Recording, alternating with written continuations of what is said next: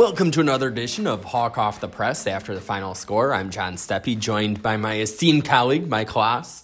After Iowa's 26 16 win over Michigan State, Mike, not necessarily always the prettiest game by any means, but a win is a win. Yeah, uh, that's certainly true. A win is a win. It looks like five games into a season, we, we pretty much know what this team's going to be about. If they're going to win games in the Big Ten, they're going to have to win them like this gaining 222 yards, scoring one offensive touchdown, averaging less than four yards per rush, or uh, excuse me, four yards per play, 2.3 yards per rush. That's going to get you beat unless you know, unless what? Unless you have a defensive touchdown or two, or you return a kick for a touchdown or two, or your defense just pitches shutouts. They got the punt return touchdown, uh, and that was the difference of the game. Yeah, and those are tricky things to rely on, but when you get them, like they did today, that works. Now, if they don't get those, there are going to be games where maybe that doesn't happen, and this shows that the offense wasn't just a okay it was a rough game against penn state. This is what this 2023 offense is like. Yeah and um, you lose your number one quarterback that's not going to help of course. But i mean look uh, michigan state i thought was coming in here a broken team. It didn't play like it. Credit to michigan state for that but this was a team that two weeks ago gave up for 700 yards to Washington. Uh, the week before, uh, after that, Maryland torched them, and Iowa gets 222 yards. Uh, these are these are not outliers. This is this is not a trend. This is what it is. It's not. It's a. It's an offense that's that somehow gained fewer yards than its average, which was 100. 30th, I think, in the country or 131 coming into the game. And this is against a, a mediocre defense. So, you know, it's uh, they keep talking about there's potential to get better. There's potential to get better. Well, what to what degree I don't know, but uh, you're going to have to show me before I believe it.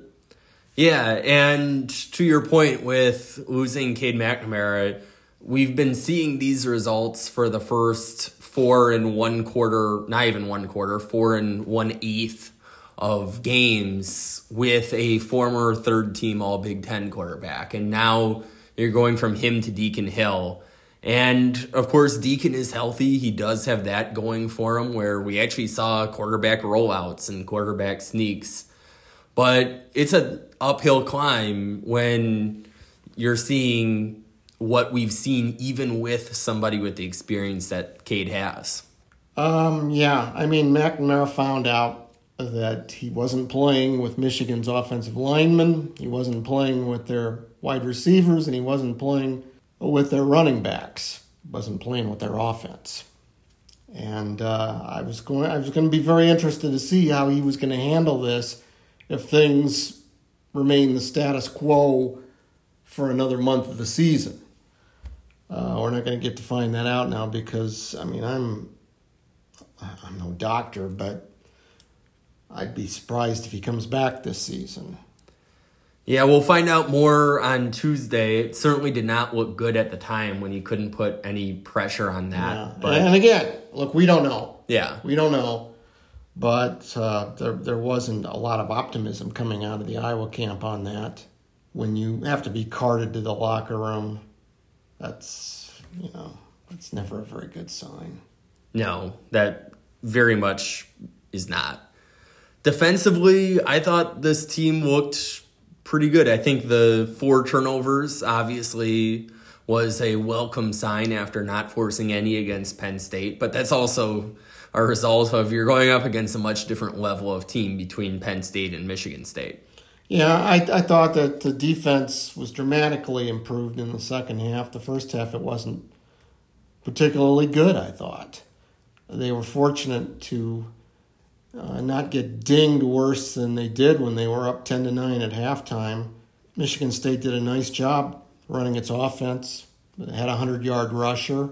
I thought the quarterback played a nice poised game for the most part, but uh, class will tell, and Iowa's defense did what you would expect it to do against this Michigan State offense, which had scored a total of 16 points in its last two games, I'll remind you.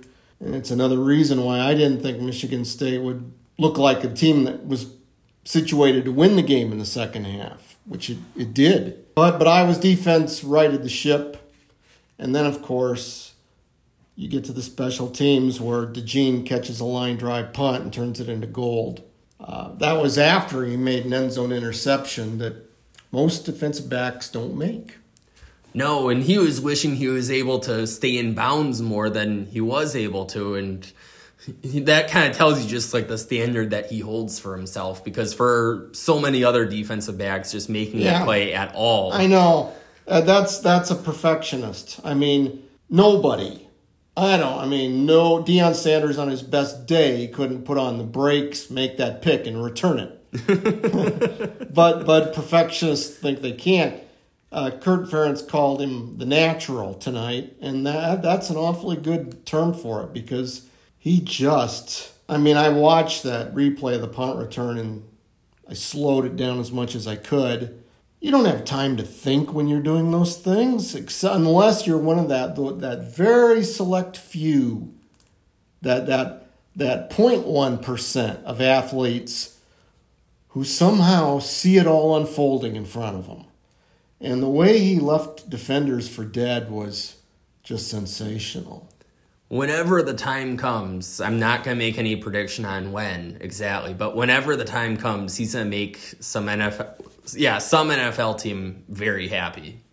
Well, he'll be a first rounder next year. I mean, I can't imagine he wouldn't be.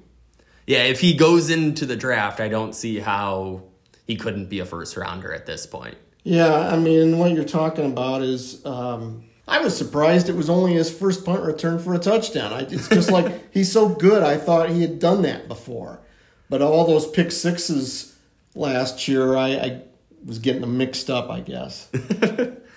well, looking forward, it's going to be an interesting next three game stretch here, I think, with Purdue coming off a dominant win against Illinois. Of course, Illinois is not a great team, but still.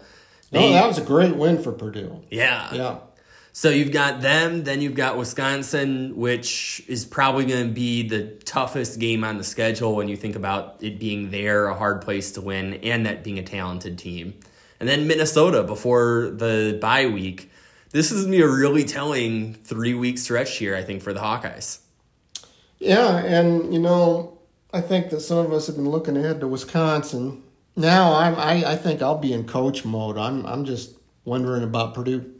Yeah. Uh, Purdue had a pretty bumpy road. They're two and three, but I listened to a little of their game coming down here this afternoon, and uh, they had things together. And Hudson Card played a really good game. Jeff Brohm left them some offense. Their head coach Walters is a defensive guy. He inherited some offense. And Tyrone Tracy, the former Hawkeye, had a 100 yard rushing game today and he has scored touchdowns in every one of their games. So that's uh, there's your built-in storyline, John. Roll with it. well, the next thing I'm rolling with is getting some sleep, considering what yeah. hour it is right now. Thanks for tuning in. Until next time, we will talk Hawks later.